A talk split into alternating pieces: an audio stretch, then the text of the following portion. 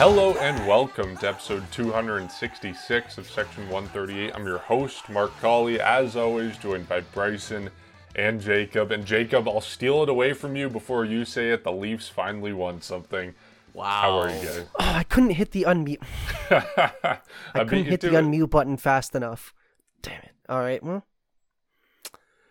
I'll tell you what. It was nice to have two Toronto teams win a series this week. Um, yeah, you beat me to it. Yeah, I mean, either way, it was you know it was a fun weekend I think, but uh, this team's got a lot to work on. I think we'll get into that it was uh, an electric weekend for sure in the city of Toronto. And of course, I'm glad that Mark beat you to it, Jacob. Thank goodness about that one. But of course, for the Blue Jays, as much as today on the Sunday did not end exactly in the greatest ways, it was still a successful weekend. And of course, overall, it was a, successful homestand as well, coming very close to sweeping both series, of course, to complete this perfect homestand before they head on a road trip. But definitely a, a fun weekend. Of course, uh, a good weekend. And of course, the return of Teoscar Hernandez as well, a former face who got a warm welcome on Friday night and of course, Mark, as we predicted, at some point this weekend, who hit a homer. Yes, he did. Um, it just so happened that it was in the wrong game for the Blue Jays, a game that the Blue Jays lost, and that's a series finale. So let's start there. We have a lot of positives to talk about from this series, I think. Jacob, it seemed like you were a little pessimistic about what went on over the last three days. I'm still very optimistic about this team. They finished the month of April 18 and 10. That's a third best record in the month of April in franchise history. They start the season on a crazy run that ties the best start to a season in franchise history. And you also have the pitchers pitching their asses off and going on the best, you know, eight, nine, 10 game streak in franchise history. So to me, you can't look at this series anything as anything else than a success. Even if you lose one game, you're playing the Mariners, they're a better team than the White Sox. Blowups are going to happen no matter how good a team you are. You're going to be clicking, and sometimes things are going to fall apart. And so that's basically how I'm viewing this game. I'm interested in seeing if you guys look at that similarly, but to me, this is not a big deal at all. It's baseball, it's 162. You're going to lose games, you're going to make mistakes. Things like these are inevitable, and as much as you can't make excuses for guys, when you're on a streak like this, you can afford to lose a game or two. I know that might make people mad to say that, but if you're playing this well, sometimes things aren't going to go your way. And that's what happened today. And I'm not really that upset. I think we saw some good fight from this team, climbing back from that grand slam in the top of the first to make it a ball game and get up 8 4, even if they did blow it. So I'll take it. I'm not too upset with what happened. Well, now that I've had a few seconds to collect myself, because that really did catch me off guard, the Leaf comment. Um, you do make a good point in the sense that yeah, like you can't expect to win every single game, and I mean the Blue Jays. I think going into today's game, we're projected. I know this is not going to happen, but we're projected to win like hundred and two or three, whatever the total was. Like they're still projected to do very well this season, and you said this the month of April it was very good for this team. They yeah I had some streaks where they were still figuring things out specifically earlier on in the season, like the first week or two, but it was I, would say it was a good series, but there are still a few things that I'm you know not not that I'm not sold on, but you know things that I think are I guess noteworthy throughout the rest of the season. I mean, Alek Manoah in uh in that first game definitely a lot better. I mean, five innings. Uh, I mean the six hits two earned, seven strikeouts, four walks. So the command, like, sort of there, sort of not there. Uh, you know, same thing. I mean, similarly with uh, Chris Bassitt, you know, throwing a lot of pitches in um in those two starts, and with Chris Bassitt, it, I maybe he's I, like I don't want to say he's not going to be as good as we were expecting him to be, but like at the same time, we didn't bring him in to be an ace, and like yeah, okay, the four You're talking runs Chris in the first Bassitt? inning. Yeah, I Just feel like you're out. expecting too much of him. Like I know, that's what I mean, He's like, not going to be an ace. Yeah, no, but so other than the first inning, it wasn't a bad start. But I mean, for people thinking that he was going to be like a, a Ross Stripling end of the season replacement last year, definitely not what we can uh, what we can expect out of him. But that second game, I think, is what concerns me uh, the most because you got to remember, you have a guy on the Mariners making his major league, uh, or sorry, not his major league debut, his second major league appearance, who had the Blue Jays no hit through six and two thirds, and it was funny. He got pulled after that with like 70 pitches or 50, 60 pitches. Like he had a few five pitch innings, and he was just dominating this team. They ended up winning it one to nothing, so it's not like that bad in terms of win loss record. But if Kevin Gausman was not well, not even Kevin Gausman, if the entire pitching staff was not lights out, they would have lost that game. And it was a great moment for Dalton Varsho, but I think it's just showing that this team can be exploited by other good teams. Like you can dominate this offense. You can take a, a shaky bullpen and not necessarily be as good. And I know I'm sounding like really, really negative here for a team that just took two out of three from the Seattle Mariners, who were a playoff team last season, but it's the fact that the first game was good. I'm I'm okay with that first game. That second game, you were just shut down offensively, and then that third game, your pitching just let you down. So, I mean, we'll see. Who are they playing next? I think it is they're going to Boston. So yeah, they have. You know, if, I mean, they have a week long road trip or a couple weeks long, but they have an opportunity to get away from home. You know, hopefully get on a bit of a roll. But it was a series that I was definitely looking and thinking, hmm, things could be a little bit better, I think. And I say could be better for a team that's still projected to win the uh, games in the upper 90s, but uh, I just want to see this bullpen get worked on and I definitely do want to see some differences in the way that the offense is managed. Um okay, well, I don't know if it was the Leafs that pretty much heighten your expectations, but I mean, 5 and 1 homestand, 2 out of 3 this weekend sweeping the White Sox before today. Before today, the bullpen pitching 15 scoreless innings. Are we are we just ignoring that, Jacob? It was good, but at the same time, like it just you look at today's game and they couldn't even get an out without giving up a couple yes. runs. No, of course today was definitely not from what we pretty much in terms of what we've seen the last week and pretty much throughout this series. Obviously, was not the same result of what we've been getting throughout this homestand, though. But of course, I'm going to go back to pretty much what I said off the top. This bullpen has been fantastic throughout this weekend, throughout this homestand, throughout these uh, first couple of days as well. Um, and even going back to, I guess, the starting pitching. I mean, yes, Alek Manoah went five innings, of course, in the Friday game, but we also saw a lot of we saw a lot of similarities in terms of not being the sharpest, but of course in terms of something that we haven't seen this year, he was finding ways to get out of it. Of course, this year so far, when Alek Manoah has struggled, he has not been able to get himself out of it, and that is pretty much it comes with the or the fact that he has inflated numbers and everything like that. So as much as he didn't have his A game in terms of his stuff, uh, he was definitely able to get some pretty much some key outs, of course, before things handed off to the bullpen. But I mean, if you if you want to look at the bullpen on Friday night with Mayza, Garcia, Swanson, Romano, no runs um, allowed to the Seattle Mariners, and that kept the that kept the uh, the Jays in control throughout most of it. And then if you want to go to the Saturday game, Kevin Gausman, of course, is something who or somebody who continues to dominate. Of course, I mean he sets a, a career high this week with or this past start with 13 strikeouts. He leads MLB with 54 strikeouts. He hands things off to the bullpen.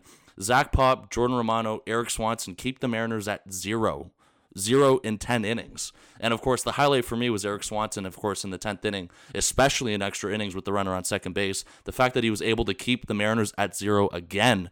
Uh, and of course, today was definitely uh, pretty much a completely different story in the Sunday game. But of course, a lot of that had to do with the fact that these uh, key guys, in terms of Romano and Swanson, were unavailable. I mean, of course, they were pitching on back-to-back days, which means this team had no other choice but to get or to go uh, to other names to get outs. And unfortunately, that was not successful for the most part. Of course, uh, Trevor Richards came out, got two innings. Of course, he gave up a run, but or a few runs, but at the same time, I think we'll take what, what Trevor Richards gave.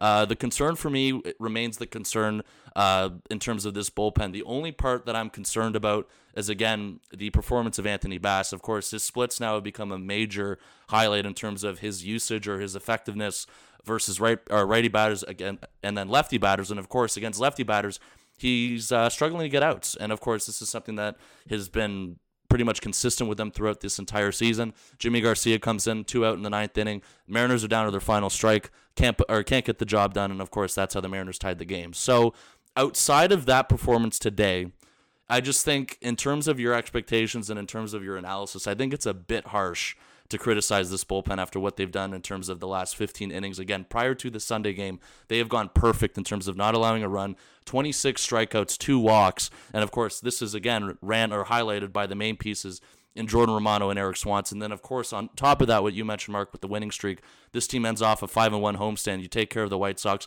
Could have easily won today's game, of course, against the Mariners. But of course, as much as it had a little bit of a sour ending in terms of this homestand, I mean, I think you could be fine coming away five and one and then going on the road for a pretty nice road trip. Yeah, the vibes to start this podcast. I'm kind of thrown off right now. I'm way thrown off, Mark. I did not expect to come in here on the defensive and have to justify what the Jays did this weekend, but apparently we are. I mean, like, look, yeah, I, are you happy about the Blue Jays getting one hit off a guy making his first major league start? Of course not. Like, you want them to do better. That's the type of pitcher they should be lighting up. Not even a hit. Like they had no base runners for like pretty much that Yeah, entire I mean, outing. they got what, one walk and the Matt Chapman double, was it? Yeah, and then he was pulled right after that. Yeah. The double. And like, yeah, if he had kept pitching, I mean, I don't really know if we ever got a reason why he was pulled so early. He was at 65 pitches, so I don't He know. went on the IL today, so maybe that has something to do with it. oh, Yeah. interesting. Okay, that's probably why. There's probably something nagging him, but yeah, like I don't like you're not happy about that, and of course you're not happy about the fact that the Blue Jays blew a four-run lead and lost a game in extras, and every reliever they brought in gave up a run. Like. I'm not happy about those things, but when you're winning as much as the Blue Jays have been, there's room for error. There's room to make these mistakes. I think where the concern creeps in for me is if, if it be, starts to become a trend. Like if you get three games in a row where they blow a game out of the bullpen or the relievers can't be trusted or they get one or two or three hits through the first five, six, seven innings. Like that's when it starts to become a problem for me. But when they're playing this good and you have one blip on the radar, I'm not getting worried at all. And you know, if we're here on whatever it is, Thursday night, Friday morning, talking about the Boston Red Sox taking three of four from the Blue Jays and the Blue Jays giving up games of the bullpen and not hitting, like, yeah, we're going to be having those conversations. But one game alone, I'm not worried at all. So I guess you're moved, Jacob. What do you say to Well, that? I, I the only the only reason why I'm a little worried is they easily could have lost all three of those games. And yes, the offense came in didn't. clutch, but well, it came in clutch in, in you know certain situations. But you easily could lose game uh, two if uh, if your pitching is not perfect, like quite literally perfect. Uh, today, offense was good, but I mean there were some questionable calls um, in the first inning with uh, Chris Bassitt, which. All I will say is, if you get that that pitch, you call it a ball. I don't know how the heck is that that is called a strike to uh, other players because it was called a, a ball on a lefty batter and then a strike. I think it was to either Vladdy or Kirk. Uh, it was called a strike, literally the exact same location. But, uh, anyways, this easily could have been a, a, a coin flip of a series based on the way that the team played, and I think that's just where I'm a little bit like, ooh, okay, you win, yes, but it's like at the same time you can't rely on these types of wins. Like if you're gonna have good pitching, which you did at times, and your you, your offense is also going to be good, you need those things to be good, or else you know you look at. I mean, after this, I mean, schedule's not actually that easy. I mean, you get Atlanta, Philly, Pittsburgh, Yankees, Orioles, Rays, Brewers. Like it, they got a tough schedule ahead of them. If and if you're just barely scraping by, I mean, the the month of May could I think get ugly for them. But that being said, they are still playing well in terms of getting wins. To some extent, yeah, that's all that matters. But at the same time, I think this just might be a bit of a an evaluative time for the team where it's like, is Anthony Bass really going to stay here? Is Nate Pearson going to take his role? Does Cavan Biggio belong on a major league roster? well, based off of, I mean, Whit Merrifield's got a hit. Uh, no, sorry, he's, he's been on base in every single game that he's streak. appeared in. Why is he not playing every day?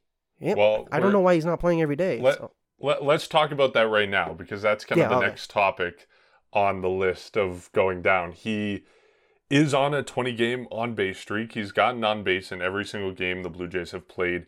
He is living up to his name of two hit Whit. He had two hits on, was it Friday night that he played and actually, you know, got playing time as opposed to Saturday night when he was sitting on the bench for that game. Um, yeah. So Saturday he he got two hits on Friday. Saturday he's not in the lineup, and um, I don't know what do we what what do we make of this? What do we make of this decision? Like, is there any justifying why Biggio is getting playing times in an environment like this right now? Like, why why do you have a good reason why Merrifield isn't in there every day? Because for me, I don't. Like at this point, we talked about it last episode. He's proven that he should be starting every single day, and he's proven that he should be higher in the lineup. Right? He's got on base in 20 consecutive games. He should not be hitting seven, eight, nine. And we kind of saw this in today's game where he moved up to five. Dalton Varsho moved down. That's the type of move I want to see. I want to see him in the lineup every day, and I want to see him hitting fifth or sixth. Um, is there any reason why he shouldn't? Like, do either of you have a justification for why Cavan Biggio started that day and Whit Merrifield didn't? Other than the fact that Cavan Biggio hits from the left, I don't really know what the explanation is. And if even if it is he's a lefty, Dalton Varsho hits left, Kevin Kiermaier hits left. In my opinion, those two should be playing every day. Like you shouldn't be taking out Kiermaier so that Whit Merrifield can finally get an at bat um, in the outfield. Like he should be your everyday second baseman. I know he doesn't hit right, but he runs the bases well. Obviously, he, if he plays 140 games, he's not going to get on base every single time, but he's proven that in this small sample size, he is a much better overall player than Cavan Biggio, and I don't know how he does not play every day. Even just if it's you look, you get rid of the uh, of of the offense, his defense and his running ability is a lot better.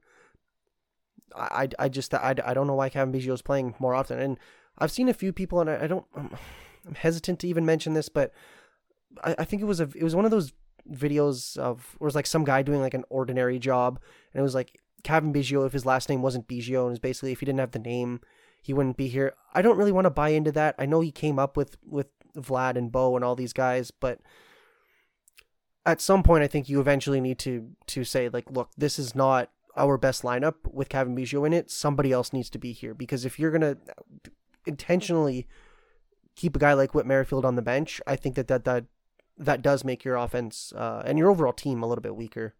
Yeah, it's um, it's kind of something where you don't, I guess, know the true answer to, other than the fact that we know the one thing is that uh, John Schneider really likes Cavan Biggio, and that, that that's a fact, uh, regardless of anyone who disagrees with that. And of course, even with performance driven, that's just something that John Schneider likes to likes to do. He likes to keep Biggio in the lineup. Uh, I guess on a not a consistent basis, but he gets him a good number of at bats. And of course, I think the first time for me questioning that definitely did come this weekend. And of course, we were fresh off that episode mark where we were talking about two hit Whit being back, and of course. The whole move him up in the order, which obviously came true today on the Sunday game, but of course, just more on the along the lines of getting him more reps and getting him more consistent at bats. And that's something that we believe that he's earned. And of course, his numbers have proven that. But of course, that's not what happened on Saturday. And I think there was, I remember hearing one part throughout the White Sox series when Biggio was playing against Lance Lynn. And I remember uh, pretty much the reasoning for that from manager John Schneider was that he really liked Biggio's base or his like swing path against Lance Lynn or something like that. So maybe there was some sort of unknown stat or reasoning behind the move to throw him out there on Saturday against uh, Easton McGee, other than the fact that he throws with his right hand, and of course Biggio uh, swings from the left side. I don't know. I'm not trying to defend him for any of that. It's just more of a kind of little, uh, just a little bit of a head uh, scratcher, of course, be- because of the fact that Whit Merrifield definitely has earned the right to be in the lineup more often. So I know we, he definitely moved up today. Uh, a little bit of, uh, of, a different look today. Of course, Dalton Varsho swapped uh, with Mer- Whit Merrifield and was pretty much hitting at the seven spot today. So I don't know if that's something that we're going to see more of throughout the road trip. I mean, it's something that is definitely quite possible. And I believe uh, in Boston this week, the Jays are seeing four righties, uh, or else I could be wrong, but I believe that was the first thing I saw was that they are going to be facing a lot of righties. So that's potentially, it's going to be interesting to see the decision factor behind how many games is Biggio going to play in this series? Because I think I think it's safe to say he's going to play in at least one out of those four in Boston, but I guess in terms of everybody else being in the lineup, how many more at bats will Whit Merrifield get? With the Kevin Kiermaier thing, I think the one thing that has been uh, proven true or that has been revealed is that they want to kind of give him the odd day off because of the fact that he is coming back from hip surgery. So they don't want him in there every single day. Of course, they want him in there majority of the time. And of course, in a lot of the days where he does sit, he does come off the bench late. And then, of course, he gets either he comes in as a defensive replacement, or if you saw today on the Sunday game, he came out today and had a, an at bat where he tried to bunt, but of course did not do that. So I think that's one of the reasonings for Kevin Kiermaier not being in the lineup all the time. But of course, most of the time he is in the lineup. But I mean, the odd time where he is sitting a little bit more than you would have probably expected. And of course, there's the whole thing with Brandon Belt, how many, you know, he's not playing as much as he did at the beginning of the year. So when you look at all these factors, you definitely see the pathway where Whit Merrifield should be getting more at bats. I do think it's something that's still going to come along the lines of it. But of course, in terms of answering your Biggio question, we know John, John, uh, John Schneider loves him. I don't know what his future holds. Of course, if you want to get into that topic, I'm not. I'm not ready to get go that far yet, but of course, in terms of limiting playing time, I'm definitely there to support the idea that Whit should be getting more at bats. And of course, Santiago Espinal had a good game again today as well. So perhaps you see more at bats from him as well uh, throughout the next couple days. But of course, it's the fact of the the fact that Biggio can hit from the left sides and of course the multiple positions thing. So we'll see what happens from there. Can I just say, I'm okay with giving Cavan Biggio the opportunity to earn his way into the lineup, but at some point you have to make the hard decision and say Whit Merrifield or whoever it is is better than you right now. This player is going to get more opportunities, and to me, it's just it, it's baffling me that this is now what a couple seasons in a row where Biggio. I know he's had some injury problems, but he's definitely had some issues, and he's still getting more opportunities than, in my opinion, he should. Yeah, to be fair, he didn't play a whole bunch last season, and yeah, like I guess I don't know, he hasn't really gotten consistent playing time in quite a while. Like he had 97 games last season, 79 games the year prior, and then 2020 was a real season where he did get consistent playing time. He played 59 of 60 games and he had an OPS plus of 122 that season. So like I guess that's what the Blue Jays are targeting, trying to get him back to, but he's really not that guy right now and so he shouldn't be taking at bats away from someone like Whit Merrifield who is that guy right now and who is, you know, playing as well as he's ever played, or at least with the Blue Jays, you know, and it's a 21 on base streak, 21 game on base streak, not 20 games because he got on base today. So, like, it's just he continues to impress and impress, and he shouldn't be taking play away from those guys. And so, like, I know people are saying DFA Cavan Biggio, and I don't think we're at that point yet because you're going to lose him if you send him down. But like, Jacob is he's out of options, right? Don't, don't put words in my mouth. Bryson, you're the so. one. Yeah, you're the one who always knows the facts on that one. He's out of options. So like, if you send There's him three down, options left. Sorry. Oh, okay. Well, then you don't have to DFA him. All right, then send him down. My mind has changed. wow. Well, here's the thing. Also, if you send him down, he can get more uh, consistent at bats. Yeah, or just can... playing time in general. Like if it, yeah, if you're claiming that it's not a uh, skill issue. It's more of a uh, or it's more of a playing time issue. I don't see why why he, giving him two at bats uh, every three days or three at bats, whatever yeah. is going to help him. I thought he was out of options, so yeah, send him down. Who do you bring up? Well, yeah, that's the other issue. Like, no one is demanding the Blue Jays to call him up right now. Like, Addison Barger hasn't been doing well in AAA. Otto Lopez hasn't been doing well in AAA. Who else is down there? Relvis, right? he I don't think he's off to a good start to the season. So like that's the other consideration here. No one is forcing the Blue Jays' hand and actually playing well or well enough to justify sending Biggio down. So that's the other issue at hand. So maybe you know sending him down, uh, having him go down to AAA is a little bit extreme right now. If you have no one else who's going to play better than him, but I don't know, like Get him out of the lineup at the very least. Like he shouldn't be in there in place of Merrifield. Merrifield should be playing regularly because he's playing better. Anyways, on the topic of Merrifield, I want to ask you guys. Um, I know some people might disagree with this, and it's probably not a popular opinion because it worked out for the Blue Jays. But in Saturday's game, bottom of the tenth, bases loaded, the, Matt Chapman gets the intentional walk. Dalton Varsho comes up to hit. And we all know what happened in that at bat. He lines that ball into right field. The Blue Jays win the game. Should the Blue Jays have pinch hit Dalton Varsho with Whit Merrifield? Because I am a firm believer in that they should have pinch hit for Dalton Varsho. Dalton Varsho is hitting just above 100 in his last 18 games prior to that game. Like, Dalton Varsho is not a guy who should be getting the big moment with the bat right now. I accept that he is adding a lot to this team. And he'll run hot and cold. And right now he's cold. He was hot to start the season. His defense is impeccable no matter what. He should not be at bat in those situations when you have someone like Whit Merrifield on the bench. I think the Blue Jays should have pinch hit for him. It's a little tough to advocate that in hindsight because it worked out for the Blue Jays and they won the game. But in that situation, I really want to see someone like Whit Merrifield at bat instead of someone like Dalton Varsho who's hitting 113 in his last 18 games. This might be a bit of a hot take, but I think that pinch hitting for Dalton Varsho would do a lot more harm than good. I like here's the thing, you bring him in you bring him in to be an everyday left fielder or everyday player, whatever position. Obviously, he's struggling right now, and I'm not denying that. Even today, actually, today he had a better, uh, better game. But yeah, he's he's struggling. Let's not deny that.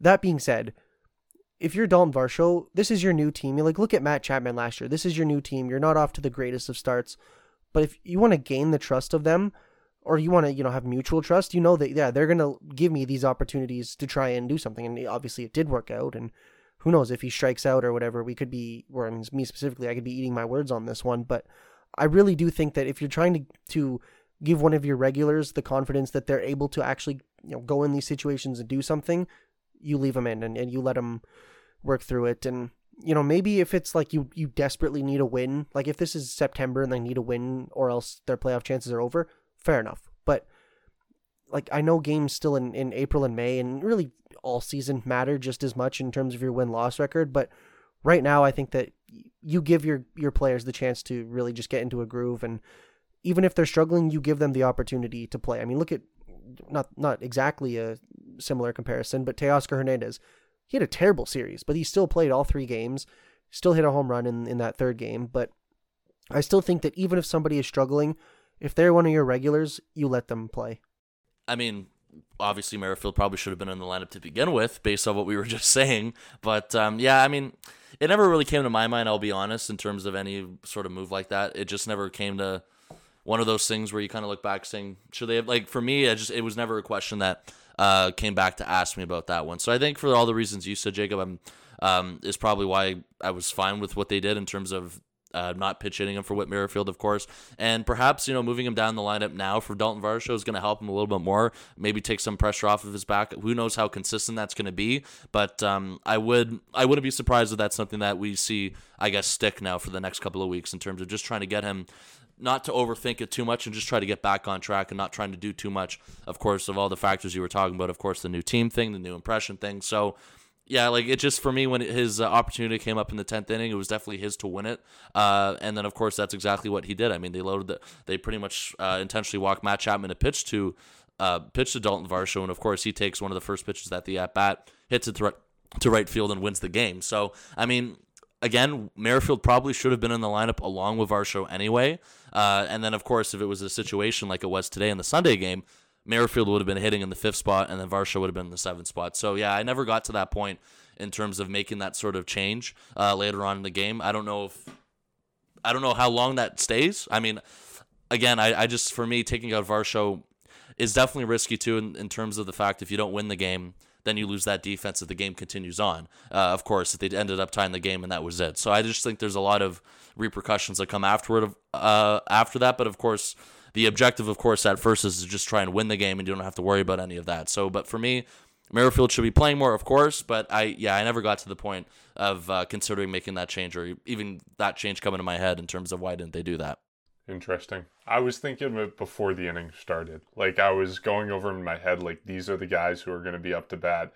If it gets to Varsho, we need to have Merrifield in there, and yeah, it worked out. So it's like hard to advocate for it in hindsight, but something that I think that John Schneider should have done. And moving forward, if the Blue Jays are in those situations, and heaven forbid Whit Merrifield is on the bench and not starting a game, he should be getting those at bats. But anyways, water under the bridge because the Blue Jays win that game. Um, Teoscar Hernandez makes his return to the Rogers Center. We've mentioned him a couple of times. He got a really, really nice ovation on Friday night from the fans, both when he had his um, video tribute on the board and then during his first at bat as well. One thing I found interesting during the first at bat, we learned that apparently, in order to not have a pitch clock violation called on you, you teams have to submit a request 24 hours in advance of whatever might be happening, an ovation or whatever, to avoid a pitch clock violation, which is just wild. Like it goes back to what we were saying a week or so ago. Like, just use your brain. like, umpires just need to take a breath and realize that this is not about them. This is not about the clock. It's about more than the game. Just take a deep breath, take a step back, let the game breathe, let the moment breathe, let the emotion come in, give it a minute, and then let it pass. Like, I don't understand why we have this 24 hour request period to get an ovation for a guy. Like, I don't know. It makes zero sense to me. It seems like the dumbest thing ever when an umpire can just, like, they already have the power to wave their hand and the clock restarts or stop the clock or they can do whatever the hell they want. I don't see why they can't just do that if a guy is stepping out of the box to tip his cap to a home crowd. To me, it's very, very dumb. I'm sure you guys share the same opinion. We've talked about this before. Yeah, I just think the whole situation is just, it's ridiculous. Like the fact that you have to do it 24 hours before, like, why can't I just say, hey, um, Yeah. our game starts in, like, it's it's 10 in the morning. I just got to the office. Or not even like, couldn't it be like when you're exchanging lineups at the start of the game? John Yeah. Schneider just goes, hey, by the way, like Teo's making his return today. There might be a big ovation when he comes up to bat. Like, simple Yeah, as that. Mhm. Or just have something where like, uh, you, know, you can signal like wh- whatever the signal is. Like you're gonna do four pitches to intentionally walk them, or like hang on, look, uh, or have a review. Like have some type of signal where it says, and you know maybe they limit it, but it's like you have X amount of times where you can just stop the clock between at bats. Because I mean, But I'll even extend that- this. Like I think that's like too formal. Like as an umpire, you should just be able to see what's happening around you and recognize this is a big moment. Mm. Yeah, Like fair. it's I don't know, to me it seems like common sense. Yeah, well, another big thing, uh, and this kind of goes along the same lines. You remember in the home opener, I think it was Bichette. No, who? Some was it? Um, It it was, was Kiermaier hit that I think it was Kirk hit a home run and then it was like the two back to back. that. Oh, that was that was Mhm. Kiermaier and George? I think it was Kier. Yeah, yeah. So Kiermaier hit the home run, and before he even finished his celebration, which yeah, okay, fair enough. He ran through the dugout like six times, but before he could even finish his celebration, um, he was already running out. He's like, oh wow, there's already a home run hit. And even as a fan, we're all sitting there watching Kiermaier go into the dugout, and then we had to look. We're like, oh wow, there's look, the pitch has already been thrown. So I, I feel like in some instances. Uh, like yeah, the umpires can have like their own discretion, but you can also say, "Hey, right now we want you to just stop the clock even if you have i don't know a minute between when you can start it and stop it or just something so it's not like okay literally 30 seconds have passed if you're not in the bag or at the plate you're already out or already behind a strike sorry that's what i mean glad you were able to fix that quickly before I came in. but anyways, yeah, I mean, it, is all stupid. Like the fact that the umpire doesn't even know. Like, what if the ump shouldn't the umpire just know off the top of his head that hey, this guy, this is the first time he's back here. Like, kind of let the moment soak in a bit. I guess not. Maybe he did, but of course it's all a, a formality, like you said, Mark, where you have to do that qu- request form. But yeah, I agree with you in terms of how much, as much as I love the clock, they definitely should have, you know, in terms of just using common sense, probably should have been a little bit more, um, or they probably should have used that a little bit more than they do. But anyways, I mean, it was definitely cool though to see Teoscar Hernandez back. I was happy to be there on the Friday as well and be part of the people or the crowd that gave him that standing ovation throughout the video tribute and of course his first at bat uh, of the game. So i mean of course it wasn't best weekend for him in terms of striking out a lot but of course he got his home run in today on the sunday game. But it was just interesting seeing um, I guess him back, and of course he talked to the media a lot uh, throughout this weekend, and basically kind of said how he was a little bit shocked by the Blue Jays trading him, and he had a lot of questions.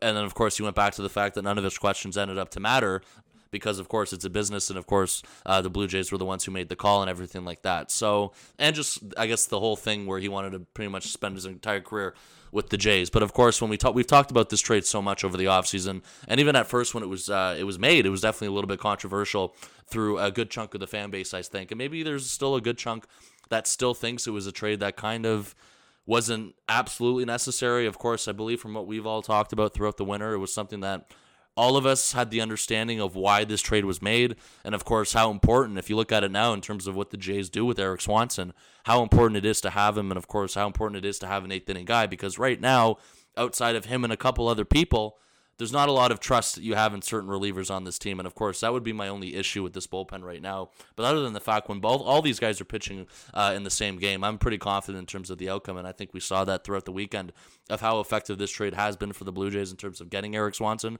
But of course, it's a bittersweet move and having Teoscar Hernandez back. I mean, he had a bunch of key home runs, and he's been known, or he he'll be known for a lot of key home runs that he's hit. I mean, you go back to the home opener in 2022. Uh, you go back to the two home runs off of Robbie Ray in the playoffs, and even th- moments throughout the last couple of years too, where he's made his presence known. He's made a real or some really big uh, highlights for this team in terms of what he's done. For the most part, of course, at the plate. So it was good to see him back there. Glad there was no pitch clock violation in terms of an automatic strike uh, called against him, and um, it was just yeah, it was pretty much a week of homecomings in terms of Charlie Montoyo's return. And of course Teoscar Hernandez's return. So I guess that was the interesting part about the homestand in terms of how good it was successfully. It was also a week of homecomings for former Blue Jays. No update on uh, Charlie getting the managerial job, eh? I don't know if you saw, but uh, Luis Robert didn't know Charlie Montoyo's Yeah. name. Like, That's what? that's sad. and of course, I'm sure you saw when he didn't on? hustle at the grounder. Yeah, I was gonna say, yeah, he's the guy that doesn't know uh, what they are a hustling is tire either, fire. What is going on in Chicago? Man, oh man. Um, okay, Jacob, you wanted to talk about Nate Pearson. You weren't here last episode to talk about the call up, and you have opinions on how he was used this series? Well, first of all, I just want to mention that your uh, biggest loon counter from our predictions episode already Whoa, has a whoa, uh, whoa. a strike. Okay, and who said that Kevin Gausman wouldn't win the Cy Young? That was you. So let's just Okay, but you took the you took here. the zero on Nate Pearson. Okay, Anyways, I, I, we will remember that the only thing that matters is the over under. I took the under, and I still got room for that to work out. So today's game helped with that. He wasn't used in today's game. I think Jacob's Any- saying. okay. I think Jacob's saying your days are numbered, Mark, in terms of that. we'll see. We'll see. No, There's but- an injury coming soon. I can feel it. oh no. anyways, all I can say is, why was he warming up in the uh, ninth inning when when Garcia was struggling, only to just go sit back down? Like, and they the broadcast put him in uh, or the bullpen on the screen to show, and you see him warm up, and I think Zach Pop went beside him uh, at one point. Like they had guys warming up, and then Pearson just sits down. I'm like, why is he not being used? Why would you call him up and then just never use him?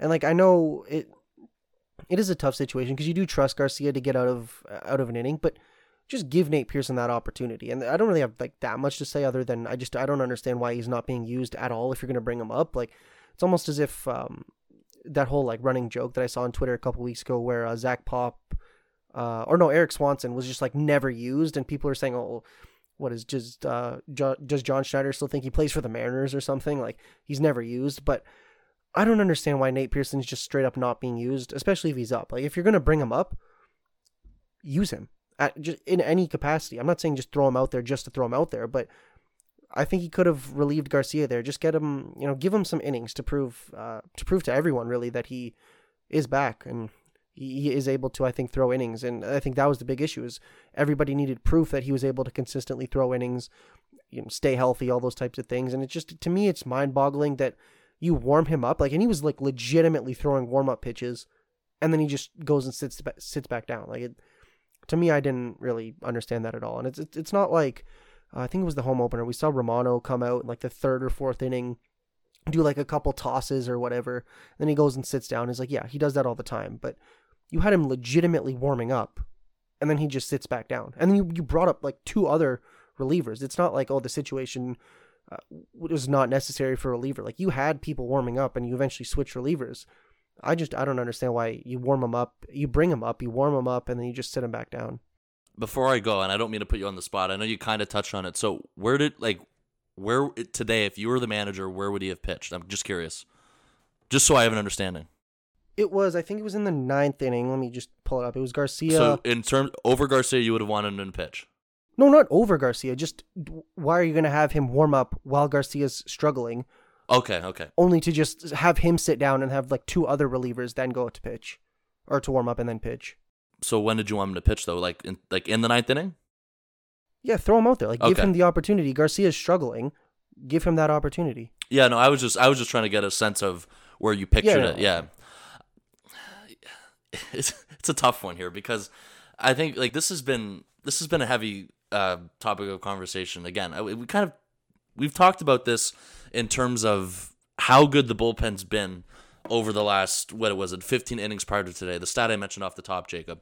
And then where you look at it though the people that have been pitching the most and this was highlighted on the telecast in terms of the usage and it's pretty much just been romano uh, it's been swanson mayza has gotten a lot of um, appearances too and guys like yimi garcia he's he's had it yes uh, but it hasn't been anywhere close to what we saw last year and of course that's because of the fact that he has struggled out of the gate. So they're relying so much on these individual people, which is definitely making this bullpen. And it's nothing against them. I mean, they're pitching great. But of course, there's going to be days where they're not available.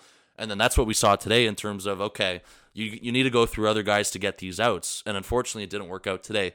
For me, I, I look at it and for me, I wouldn't I wouldn't have pitched him in the ninth inning over Yimi Garcia. I understand that they're trying to get Yimi Garcia going, and as much as he's been struggling, for me, I just I'd still probably lean to choosing Yimi Garcia. However, earlier in the game, maybe I, I'll, I'd consider it as well, though, Jacob. In terms of you know, you ha- you have guys here, and of course Trevor Richards came out. He did pitch two innings, of course. He got some innings. He gave up the run. I thought as much as he gave up that run, he still pitched decent. And again, he's been pitching a lot better than I think, especially me personally, has been making it sound to be on this uh, on this podcast. But I mean, I just I look at a guy like um, Anthony Bass, who has just been an absolute disaster.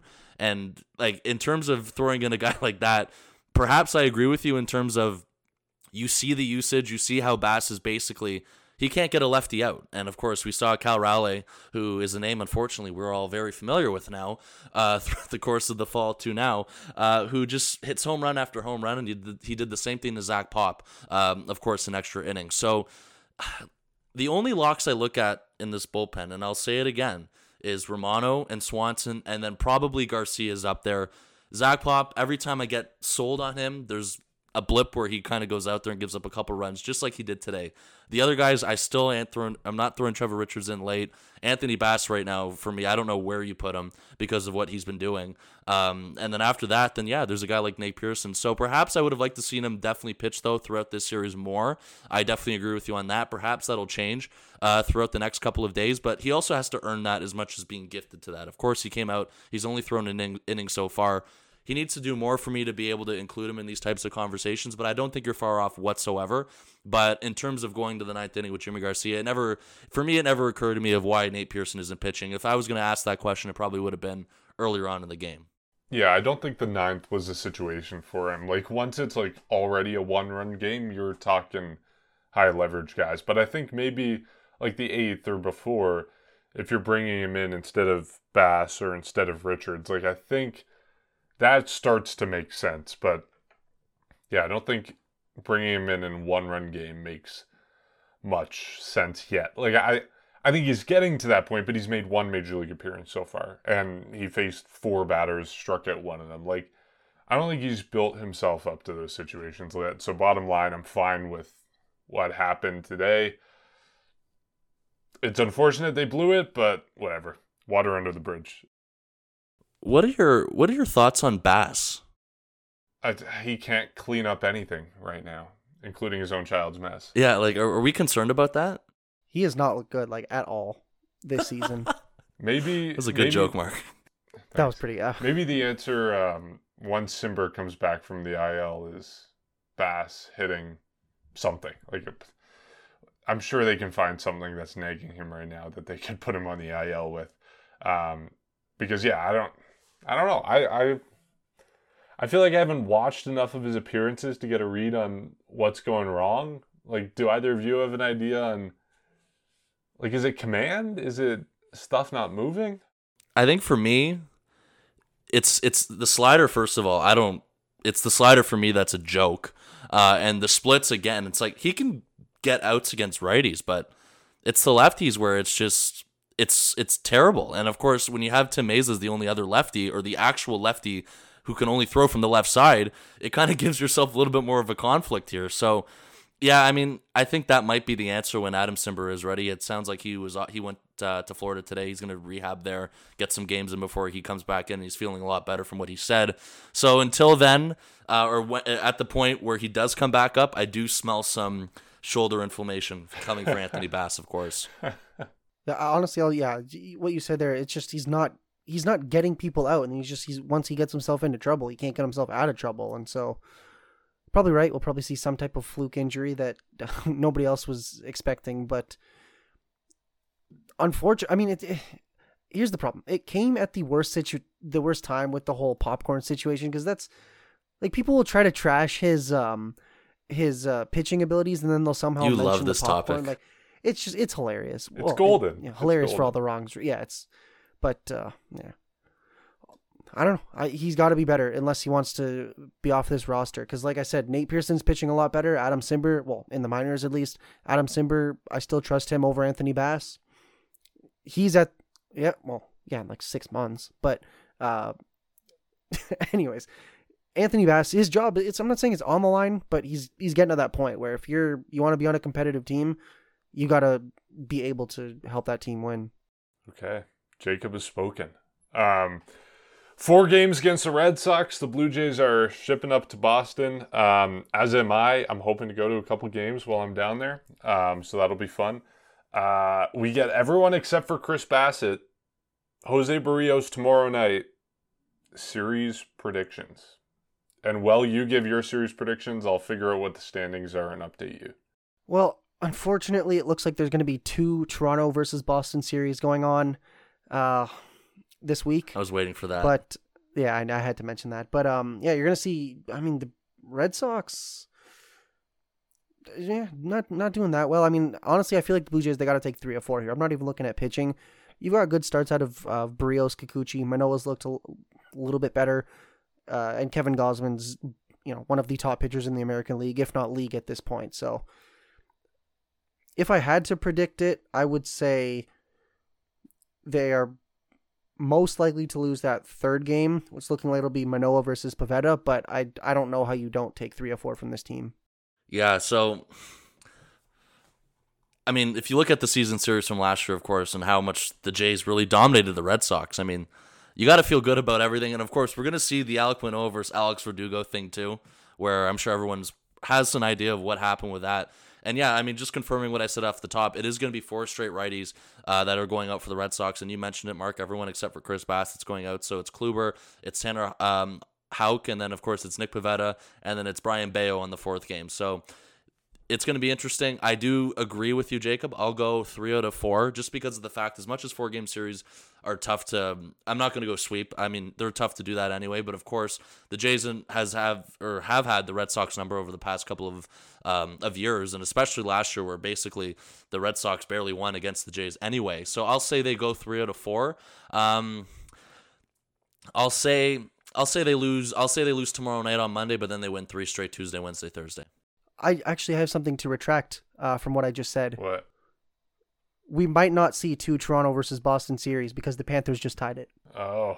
Oh, here we go. Anyways, that has nothing to do with this, This- podcast. you know Let's- it's let's dated just now finish anyway. on. Like Yeah, when Yeah. people are listening to this, Well, yeah, it'll be a done, yeah, by time. the- they're they're laughing at Jacob again with the Leaf stuff. Anyways, they'll see my reaction on the on the video because Oh I God, you'll see stop it too. it. But anyways, Um. Okay. Well. Uh, so Bryson has them losing game one. Jacob, you said game three. I'm gonna go right in the middle and say they lose game two, but win everything else. So uh, that's the Tanner Houck start, I think, and he's pretty good. So I'll put my money on him. Um, and just to update the standings on where we all stand, Bryson and I got perfect predictions. We both said they would go two and one and lose game three. three So straight. Bryce- yeah, Bryson's on a streak of three straight. He hasn't messed up a game since the Houston Astros series, April 17th to 19th. So very impressive run from Bryson. Jacob, you got three points because you said they would lose game one and they didn't. So I'm I caught up a little bit to Jacob. I'm still behind Bryson. Right now it's Bryson in the lead with 24 points. Jacob is second with 21, and I'm at 20 points on the season. And we will see what happens in this series in Boston. It's going to be a fun one. As always, you can support our podcast by going to the link underneath this episode. It's in our bio on Instagram, Twitter, and TikTok, which is at Section 138 Pod. You can join our Discord. You can support us on Buy Us a Coffee. You can find our YouTube. You can find us on Apple Podcasts and Spotify. And you can rate us on Apple Podcasts and Spotify, which always just helps spread the word about what we're doing here. We'll be back either Thursday night or Friday morning, probably Thursday night. Bryson, you're headed to Pittsburgh for that series against the Blue Jays. So we'll figure out the scheduling there. But bottom line, we're looking forward to Fenway Park and the Green Monster. We'll catch you next time.